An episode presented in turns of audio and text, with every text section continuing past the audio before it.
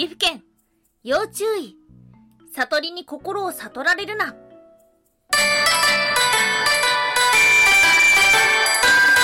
ンは妖怪について知りたい。い、空飛ぶワンタンです。ワンタンは妖怪について知りたいということで、この番組は普段キャラクター業界で働いているワンタンが、日本におけるめちゃくちゃ面白いキャラクター妖怪についてサクサクっと紹介している番組です。この番組のスポンサーはともさまさん、歴史とか世界遺産とかを語るラジオなど放送されています。詳細はツイッターにありますので、ぜひぜひ番組概要欄からチェックしてみてください。はい。毎週木曜日は日本中の妖怪を探しに行く妖怪日本一周の旅をお届けしておりますが、いつになったらやってくるんだよ、GoTo トラベル。的なやつ。ね。おかしい一年前もこの話をしてた。一年前も、これからきっと旅行産業がどんどんどんどん発達するから、それまでに妖怪の勉強をしながら都道府県を知ろとかって言ってたのにさ、なんか何言ってんの？みたいな感じ。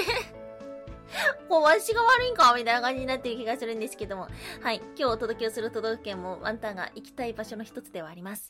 ということで、今日お届けをする都道府県は、岐阜県。はい。県庁所在地は岐阜市ですね。うーん。なんか、なんか岐阜で自然を満喫するとかっていうなんか謎の憧れがあるんですけども、え、全然土地勘がないので、一体何があるかよくわかってないということではございます。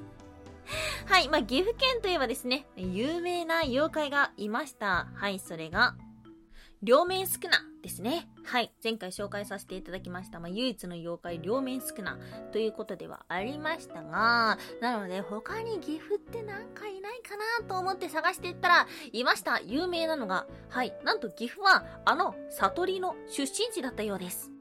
はい。ということで今日は3つに分けてお話をしていけたらと思っております。まず1つ目、悟りとは。2つ目、飛騨、美濃に潜むクロンボウとは。そして最後、3つ目、中国から来た角園。はい。ということで、まず1つ目、悟りとは。古今、ガズ、続百鬼にも登場しているようです。飛騨や美濃といったまあ岐阜県ですね、の山奥にいるもの。人間の心を読む妖怪、悟りです。山の中で人間の近くに現れて、お前は怖いと思ったななどと次々に考えを言い当てます。そして隙を見て取って食らおうとする。怖はい。ではあるんですけども、悟りっていうのは実は弱点があります。それは気まぐれや偶然に弱いらしい。なので人が不意に投げた機能とのカヤンキンそういう音に、ヒッっていう風にびっくりしてしまう。そんな一面があるようです。意外だな。なんでなんだろう集中してるからかな。はい。そしてですね、あの、例えばこの岐阜県だけではなくて、富士のふもとにあるお芋の魔物、神奈川県の山鬼、また日本各地に猿のような姿の化け物、山男、天狗、狸などなど人間の心を読む妖怪の民話が伝承しているんですが、それらは悟りのわっぱとして分類されてるそうです。うん、うん。まあその長的なものなんだろう。はい。そんな悟り、一体どんな姿をしているのか、そしてそのヒダとはどんな関係があるのかということで今日の二つ目。ヒダ、ミノに潜むクロンボウ。はい。クロンボウという妖怪がいます。これは猿みたいな毛深い姿をしていて、人の心を読むものだと言われています。うん。じゃあ、悟りはなんで生まれたんだろうって思いませんか？いや、クロンボウでいいじゃんっていうふうに思いませんか？はい、ということで、このクロンボウとプラスホニャララが悟りになったということなんです。それは一体何なのか？今日の最後3つ目、中国から来た各円。猿に言っており、身長は約1.6メートル、人間のように歩くものと言われています。まあ人間だなっていうふうに思ってしまいました。山の中の林に潜み、人間が通りかかると、男女の匂いを嗅ぎ分けて女性だけをさらっていきます。そして自分の妻として子供を産ませる。そんな物語がありました。ちょっと嫌だな。そして子供を産まない女は山を降りることを許されず10年も経つと姿形や心までが彼らと同化し人里に帰る気持ちも失せてしまう。なんか嫌な話だな。そして子供を産んだ女は各園により子供と共に人里へ返される。ほう。そして各園と人間の間に生まれた子供は、姿は人間に近く、育つと他の人間と全く変わらなくなる。